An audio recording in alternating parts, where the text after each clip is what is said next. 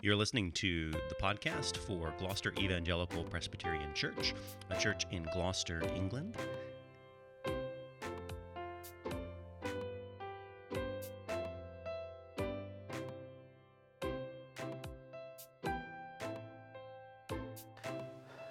Well, we come to the end of uh, this cycle of judgment in the book of Hosea.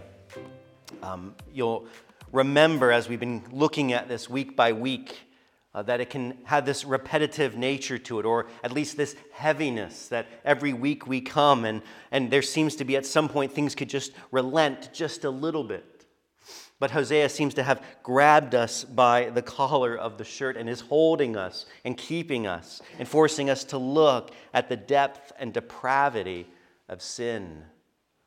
And so we come in chapter 13, and much the same, the, the prophet will show us the ugliness of sin and its consequences, both temporal, what will happen in the near future, and what will happen in eternity for those outside of Jesus Christ. And so, I think it's in the words of Shakespeare once more unto the breach as we go and look at Hosea 13. So, hear these words of Holy Scripture. When Ephraim spoke, there was trembling. He was exalted in Israel, but he incurred guilt through Baal and died.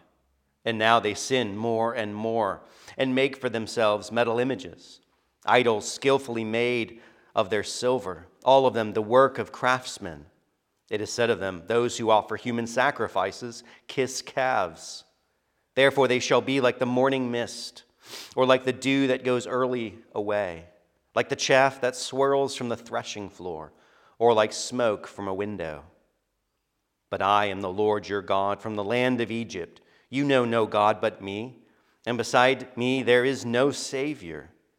It was I who knew you in the wilderness, in the land of drought. But when they had grazed, they became full, they were filled, and their heart was lifted up. Therefore, they forgot me. So I am like I am to them like a lion. Like a leopard, I will lurk beside the way. I will fall upon them like a bear robbed of her cubs. I will tear open their breast, and there I will devour them like a lion, as a wild beast would rip them open. He destroys you, O Israel, for you are against me, against your helper.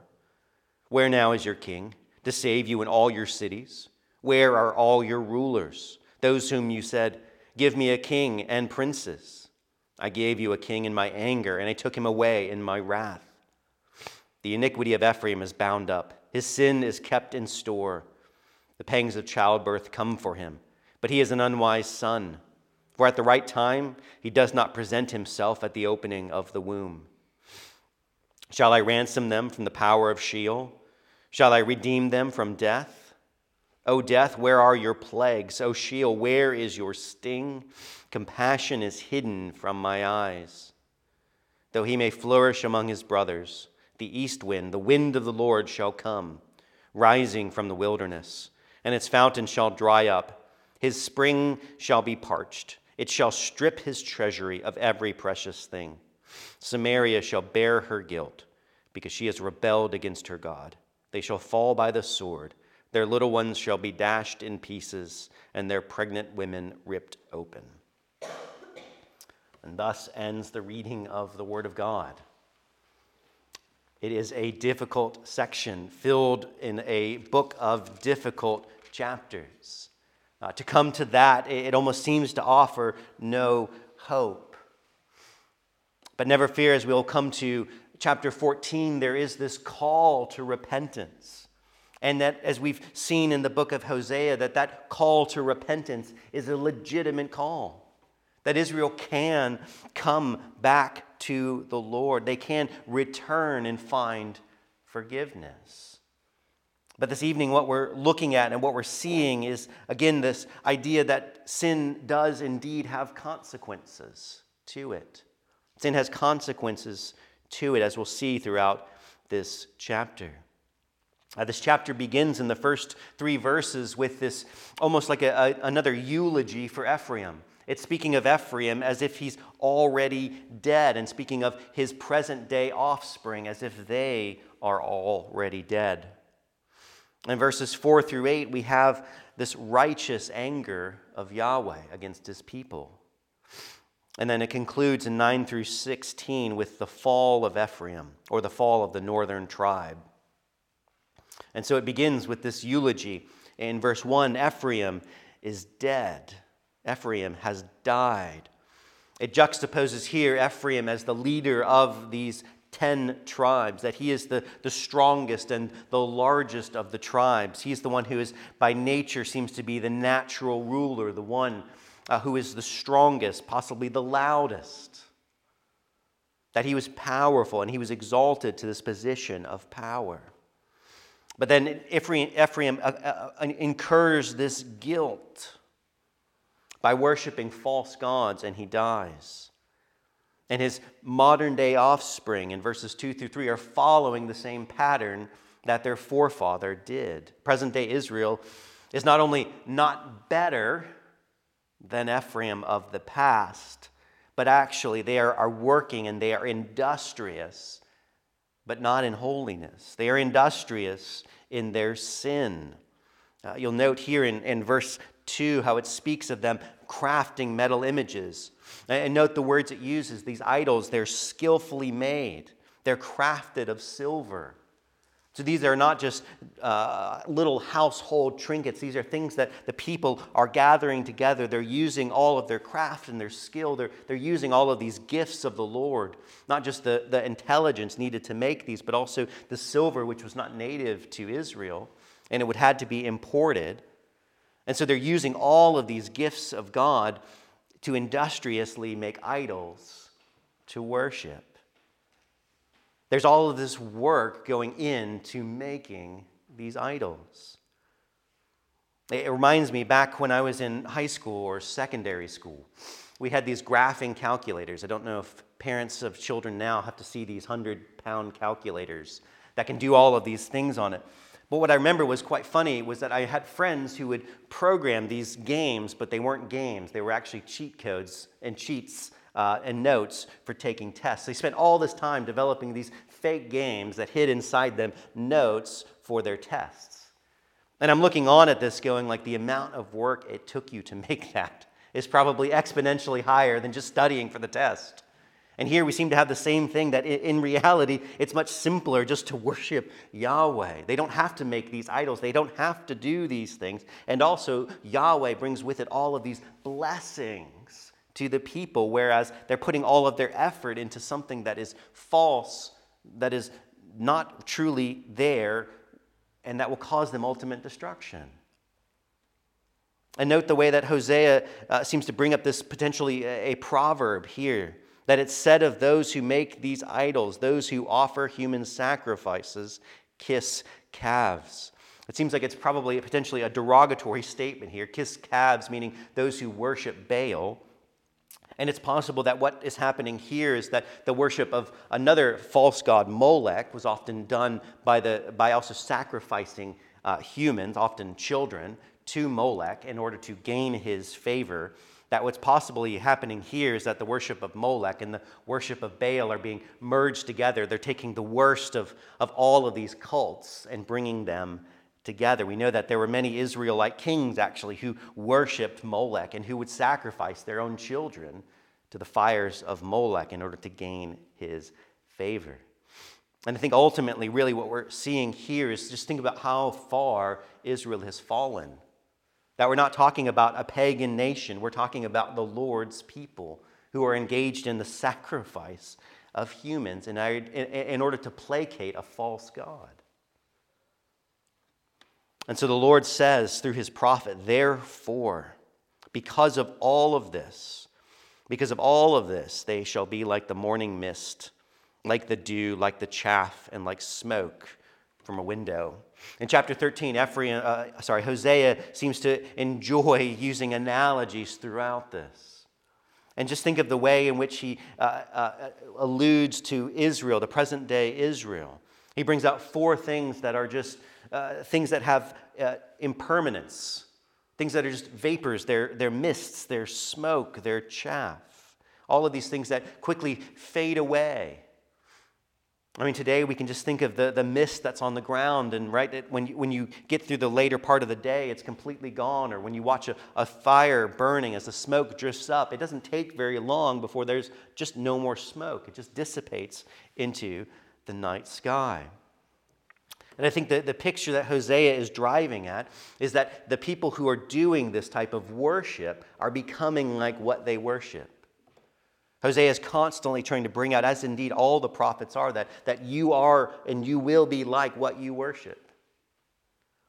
If you want to worship an idol, right, this is a, a non entity. Yes, there may be a physical item here for you to look at, but behind that is something that isn't real, that cannot do anything to help you. Something that was a created thing that cannot care, cannot rescue, cannot help and cannot save. It is impotent. And it is impermanent. It's the exact opposite of who God is eternal and unchangeable.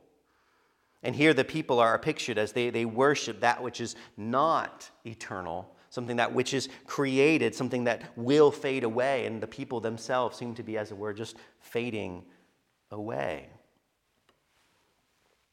And certainly Hosea's point, indeed, again, as the rest of the prophets, is that where does idolatry end up leading us?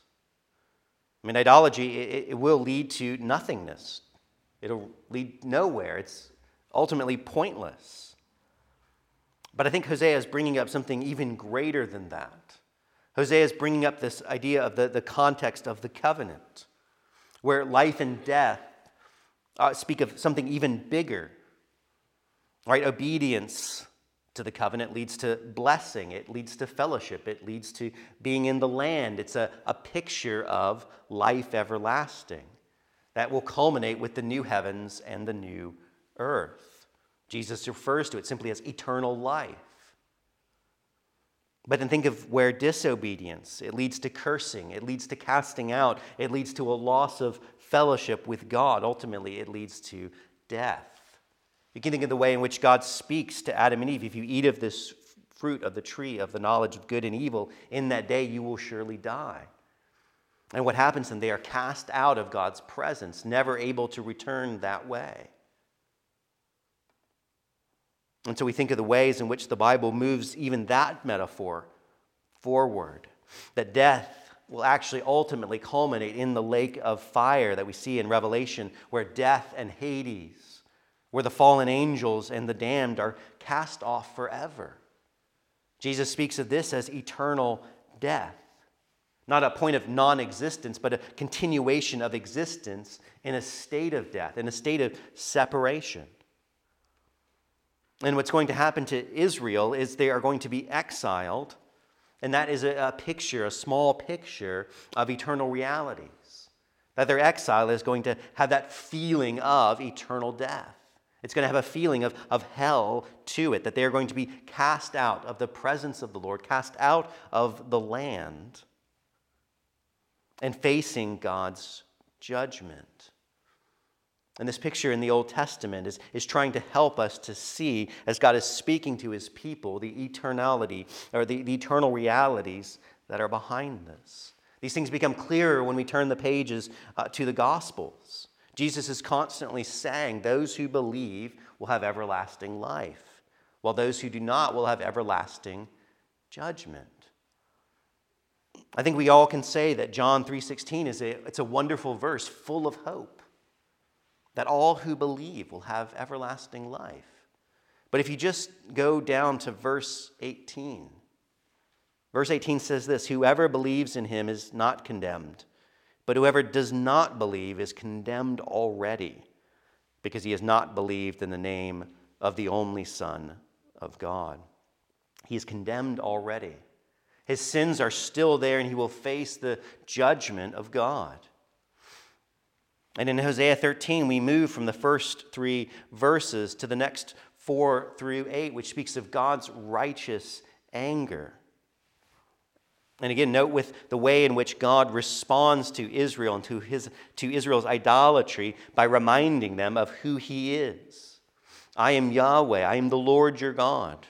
From the land of Egypt, you knew no God but me, and besides me, there is no Savior. In contrast to the worthlessness of idols, here Yahweh reminds them that before you knew of Baal, you knew me. I was your God long before you, you, you even knew that this Baal character even existed. In many ways, God is just pointing out that Baal is sort of the new God on the block here.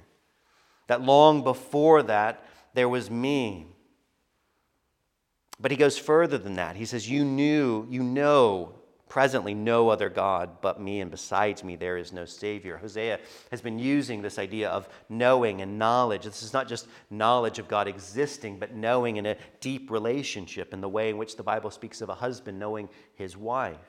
There's a sense of deep and intimate fellowship. And God is here saying that you knew no other God but me.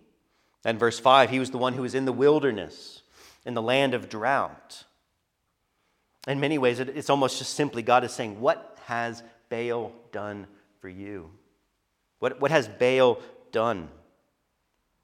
I'm actually thinking through the, the, the, entirety of the Old Testament, trying to think of anything that is ever attributed to Baal. And really, the only thing that ever comes to mind is the, the battle for supremacy on the mountain when Elijah goes head to head with the prophets of Baal. And all that happens is Baal loses spectacularly. But then you think about the God who was there. This is what makes this contrast even bigger to think of Baal who has done nothing, but God who has done everything. Right? Where, where was Baal in the wilderness? Versus where was God? Did, God did, did Baal provide miraculously for them? Or was it Yahweh who gave them bread and meat and water? Was it Baal who caused their clothing to never wear out, or was it God? And who was it who brought them safely to the promised land? God or Baal? And this is simply uh, what idolatry is. Or we can just change the word Baal and just insert any type of modern day idolatry and it does seem to make a, a nearly one to one correspondence. If we were to take the, the word Baal and change it for money, for power, for drugs, for fame, for whatever it is that we find could be something that could help and to save us, something that we trust in over and above the Lord, Hosea really would be saying just stop for a moment and honestly examine those things in comparison to God. Can any, any of them save you? Mean, just imagine for a moment that, that you, you're standing uh, in your incredibly uh, wealthy house with all of your money, with bank accounts filled. You are famous and wealthy and powerful, and there's a tsunami coming. This huge wave is rising higher and higher, and there you're standing on the balcony of this mansion with all of this money, wealth, and fame. And can any of it help you in that moment? I mean, just think for a moment is that money that's now all digital, can it help you float? Right? Can you, all that fame and power, can you survive on that and eat that to live? Will fame come rushing to save you from the rushing waters? I mean, in that moment, can anything save you that you trusted in? And that's simply what God, through his prophet, is reminding these people. That, that I am the one who has saved, I am the one who can save, and I am the one who does save. And these things that you are putting your hope in are going to fail you. And again, as Hosea keeps reminding them, not only are they going to fail, but they're going to fail spectacularly. And we see that we move to verses 6 through 8. We, we move from seeing God as the Savior to God as the destroyer. I mean, think of the, the graphic way. There's this transition in verse 6 that speaks of the people. As soon as they became filled, their hearts were lifted up, and they forget me. God says, as, as soon as they become uh, full of food, as soon as they become safe and security, as soon as they have prosperity and peace and abundance, they turn from the giver of those good gifts uh, to the gifts themselves. I think ultimately what's happening here is that they want to be the captain of their own fate. They want to be in charge. They want to control their own world and, and looking at all their prosperity around them, they're thinking they're doing a, a pretty good job of it. that they're relatively in control of everything that's happening about them, that what use do they have for God at this point? Because in contrast to that, when you are the, the captain of your own fate, right, you're the one who calls the shots. You're the one who tells yourself what you're able to do and not do. Whereas if God truly is in control, then he requires obedience, he requires trust. And in the face of that, he can't actually be seen. And is he really there? Or did we or did Israel just get exceedingly fortunate at some point? Right? They probably are thinking maybe these are good things because of our industry, because we've done them ourselves. All of these good things that we have are because we're good people and look at what we can do. And so they forgot God. They, they didn't know Him. He was forgotten in the day to day life of God's own people. And again, I think this actually sounds incredibly modern, doesn't it? It sounds as if Hosea could be at the center of Gloucester preaching this very same thing that when their hearts were filled and lifted up, the people forgot me. I just think of modern Britain, modern America, right? They're looking around at all that's happened. Surely we have done this.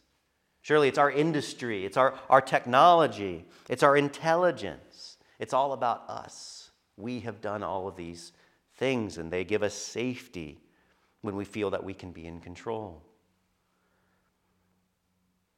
And again, God responds to this as they have forgotten me, he says in verse 7 so, or therefore, or because of this. God is not going to let this stand. He's not going to let this continue on. And once again, Hosea lists for us all of these characteristics or all of these analogies, these five, uh, potentially five different animals, in order to just get a picture of the ferocity of God's wrath. I mean, think about this. He says, God says, I will be like a lion to them. He says, I will be like a leopard to them. I will be like a female bear who's been bereft of her cubs. I will be like a lion. This is possibly like a female lion uh, because the, the words translated in the ESV uh, both are lion, but they're two separate Hebrew words. So it's likely, even if I don't know why, that Hosea envisions two separate, uh, two separate uh, animals potentially here. But also then wild beasts. And almost if you could think about it just for a moment, to, to say probably what Hosea is driving at is that imagine just combining all of these together. Imagine for a moment that you take the ferocity and the power of a male lion. If you've ever seen nature documentaries and the way in which uh, the lion is, is ferocious, but then think of the speed and the cunning of a leopard. So suddenly, not only now do we have a lion that's incredibly fast and cunning, but the strength of a leopard and a lion. But then think now, all of a sudden, this animal that's fast and strong and powerful is also in a blinding rage. As you can imagine, a mother bear whose cubs have been stolen from her. And then a, a, the image possibly of a female lion, the one who stalks and hunts for food. In this case, the food being Israel. And then a wild beast that will rip them open. So we have all of these uh, images for us to help us to get a picture of the fury of God's wrath. When we think about this, I think there's several things we can try to understand when we, we have to come uncomfortably close to God's wrath. The Bible doesn't shy away from it. The Bible pictures it repeatedly. And actually, as we come to this, and we think often of God as this uh, heavenly Father, which He is, but He's also a righteous judge. And we think of His righteous anger, unrestraint, if you will, flowing forth against that which He hates and abhors, sin and sinners. I mean, it's just flat out uncomfortable to sit and think of that. The unbridled rage of Yahweh when he's absolutely just and absolutely right to execute vengeance. You know, in some sense, it can draw our minds to thinking of the way C.S. Lewis portrays Jesus, if you will, as a lion. He says those famous words that he's good but not safe, One commentator I read, though, made the, made the allusion, though, that yes, while that's true, we would have to imagine Aslan devouring the Pevensie children, would be the picture here. And actually, Lewis does seem to bring this up in the Dawn Treader. When the boy Eustace, who's now turned into a dragon, Aslan comes and, and starts ripping apart the dragon scales in order to, to take away the sin of this boy. There's this story I remember reading, and again, I can't verify if it's true. It could be one of those pastor stories. But they sound really good, and the analogy, I think, helps us see. The story is told of, of two men who are in the forest, and they're walking along, and all of a sudden they can hear from a ways off that a, a forest fire is now coming and sweeping through the forest. And so they're, they're stuck. They, they can't get out of the forest at this point. And so what do they do? One of them lights a fire on the ground to burn and scar the area right around them. And so that there they, they, they, stand in the midst of that burnt and consumed area as the fire then comes sweeping through and burns up all, the, all that is around them. And there they stand in the midst of that, safe, because the ground had already been consumed. And again, whether it's a true story or not, it, it helps us to see the way in which Jesus Christ took God's wrath upon the cross. That it, it really, I think, Hosea 13 helps us get a greater sense of what Jesus actually did. Because we often say that, that it, you know, it becomes easy for us to say that he took upon us, for us, the wrath of God. And we just say that as if we're talking about the weather. But Hosea really shows us what it means to speak of God's wrath that that wrath was poured out upon Jesus so that all of those who are in Christ would not face it. Again, think of the way the Gospels speak of fleeing from the wrath to come. So in verses 9 through 16, we get the, the immediate fall of Ephraim, of the northern tribe that is going to fall. And we get three pictures here of Ephraim now being leaderless in 9 through 11, being senseless or stupid in verses 12 through 14, and being landless in verses 15 through 16. In verses 9 through 11, uh, we're given this picture He destroys you, O Israel, for you are against me, against your helper. The Lord here pictured as a helper, and Israel pictured as that which is doing the exact opposite, running from the one that would help them, fleeing to that which cannot. They trusted in kings, they trusted in their princes, they trusted in their rulers, they trusted in anything but God. And so God here brings up this and reminds them of this time in the past when He gave them a king, when the people desired to have a king to be like the nations. And He gives them Saul as this king who is really not good. And here He says, I gave you a king in my anger, and I took him away in my wrath, speaking of the way in which the, the northern dynasty has come, er, or is come or will come to an end. That God is removing all of these support structures in Israel's life. Their economic prosperity is about to go, their, their leadership is about to go. They won't have a ruler to defend them anymore. And even their own security is going to be taken from them as they're driven from the land. And this is brought out as Israel just being a senseless or, or, or stupid child. Uh, it speaks to him as an unwise son, that the pangs of childbirth are on him, seeming to mix the metaphors there of the woman giving birth, but also uh, Ephraim as the, the child who just refuses to be born. That there in the womb, he just says, No, I'm not going to be born. Uh, in, in, a sense that he, he is, uh, the, his, his name means double fruitfulness. And he's here putting himself in a position that could actually get him killed. That he is an unwise son. And indeed, that's what he's doing. That's what the northern tribe is doing. They're constantly putting themselves into a position where they can get themselves killed. He's an unwise child. But also, it speaks about the way in which that Ephraim's sin is bound up, his sin is kept in store. We actually just heard this morning wonderfully Psalm 32 about our transgressions being forgiven, our sins being atoned for, in a sense that our sins are, being forgotten by God.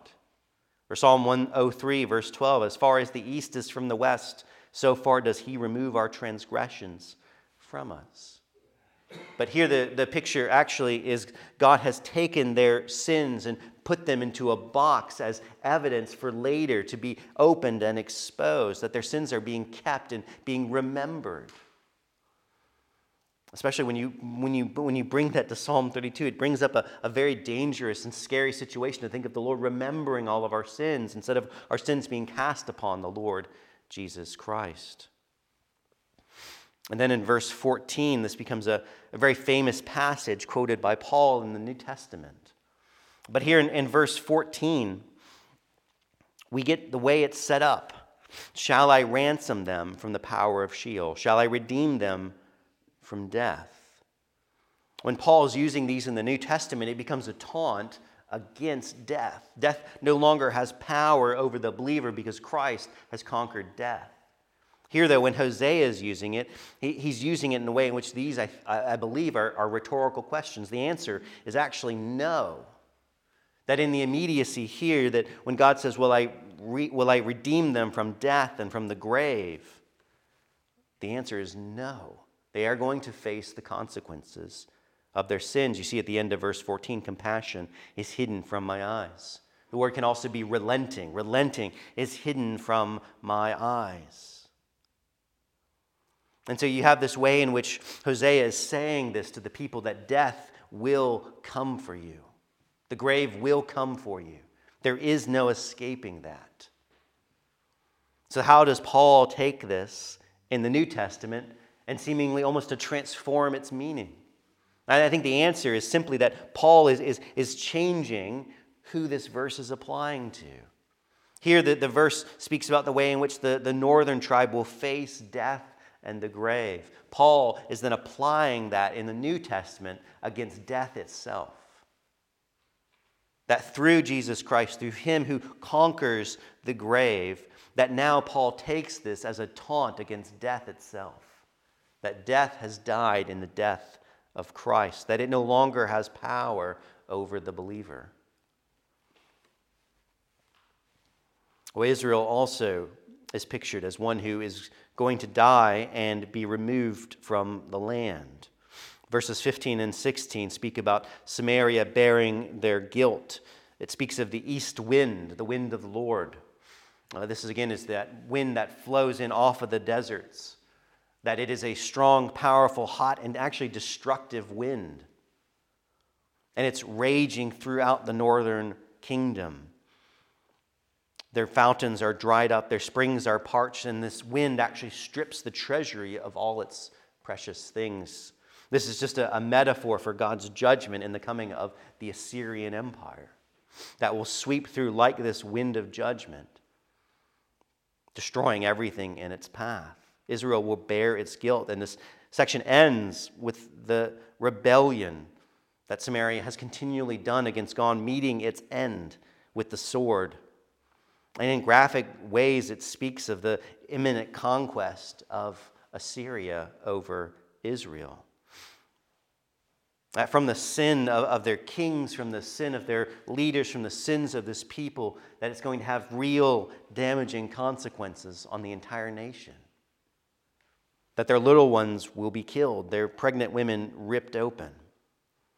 That they're speaking here of, of, of just a, a total annihilation, it seems, of the northern kingdom.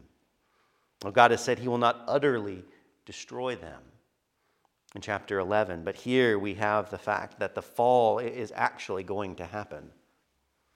So, a couple of things as we come to verses 9 through 16, which chapter 13 in general is not an easy chapter. Verses 9 through 16 seem to be even more difficult part of this section. But I think something that helps us is to remember that verses 9 through 16, they do speak about a real event that happened in history. In 722 BC, the Assyrians actually level Israel. And the judgment of God really did come upon them. The wrath of God was poured out at that moment. But again, Hosea reminds us of God's promises, of his covenant and how though they were destroyed there that the people were not actually utterly destroyed that they would that some there would be a remnant that would live on so how do we understand Hosea 13 this evening, besides being depressed? You know, I do wonder, and you can debate with me afterwards, whether it's harder for you to hear this or harder for me to preach it. Maybe it's just hard for all of us. But it almost seems to me as I, as I was preparing this, as what we've heard about the mercy of God, that to come to chapter 13, it does seem that as, as if God is just relentlessly pursuing his people. How do we put mercy, the mercy of chapters 2 and 3 and 11, together with this relentless, relentlessness of God? I almost want to ask the question is God loving and caring, or is God angry and judgmental? Right? You almost want to sit Hosea down and just say, which one is it? Who is this God? And Hosea would turn and he would say, He's both. He's both. God is loving, but God is holy. God is caring. As we've seen throughout the book of Hosea, I would argue that Hosea has some of the most beautiful passages in the Old Testament concerning the nature and the love that God has for his people. But, uh, but also, God brings judgment, something we've seen in Hosea. And again, as we dwell on this this evening, for the Christian, right, to be remembered that the prophets are, are not, in general, attacking the pagan nations. There are prophets who are doing that, but in, on average, most of the prophets have their eyes set upon the people of God. And what they're saying, what they're constantly reminding the people is that holiness is not optional to the Christian life. That's the problem Israel faced. They failed to trust God. They failed to be obedient to his commands. They, they failed to follow him, to know him, and to love him. I mean, really, ultimately, we could say that that's what holiness is in a nutshell. That's what Jesus says it's loving God and loving neighbor. That that's ultimately what holiness is. And we've seen throughout Hosea that this is exactly the opposite of what Israel did. And so I think there is a stern warning for us as Christians that holiness is something that is a, a part of our life, a part of what we're to pursue. Not in a way to earn God's love, but to be reminded of what it means to be a part of His people. That once we're in Jesus Christ, right, He has taken all of our sins. Yes, we're going to continue to sin after that, but that should never be something that defines us to be a part of who we are, to be people that enjoy continually sinning. We should be those who grieve and mourn over our sin, who seek constantly to repent of our sin and to find and to renew that fellowship. Again, to take Psalm 32 and apply it through all, all of our life. But also, as we come to this passage, we should not forget that the Lord Jesus Christ, right? For the Christian, what has happened is that the wrath of God has fallen upon Christ that he would not fall upon us. But before we close, just to think for a moment of what this text speaks for those not in Christ, for those who are not Christians. I think we need to be reminded of a few things here. If you're not a, a believer, if you're not a, a, Christian, if your sins have not been imparted to Jesus Christ, if you stand in your sins and will face the righteous wrath of God. I mean, we need to just remember for a moment we who are sinful, we desire justice regularly. I mean, you can think of horrible stories of, of a child being murdered. We want justice to be done. We do not want to live in a society that allows such things. Right now, as we're watching on the international stage, we, we yearn for justice for Ukraine. We do not want to see them invaded. We want Russia to be stopped. Right? We, we want to live in a world in which justice flows forth. And if that's what we want, and that's what we desire, how much more so does God, who isn't infected with sin? Who is perfectly holiness, perfect in all he is, why would he not desire justice? And if that's the case, if that's the case, then why should we expect God or why should we assume God is this uncaring force that is unconcerned with the world? Therefore, right? Hosea would say, therefore, if you are not in Christ, you will rightly face the wrath of God. You'll rightly face it, and it will be terrible. But all throughout Hosea, it says, Return to the Lord, Israel. Return. Flee to Christ and find life. Jesus said this on almost, it seems, every page of the gospel. He speaks of the way to eternal life is through him. And so do not leave here. Do not leave watching this tonight without confessing your sins and coming to the Lord Jesus Christ and fleeing the wrath to come. Because all of us will have to account one day. And what if it's tomorrow?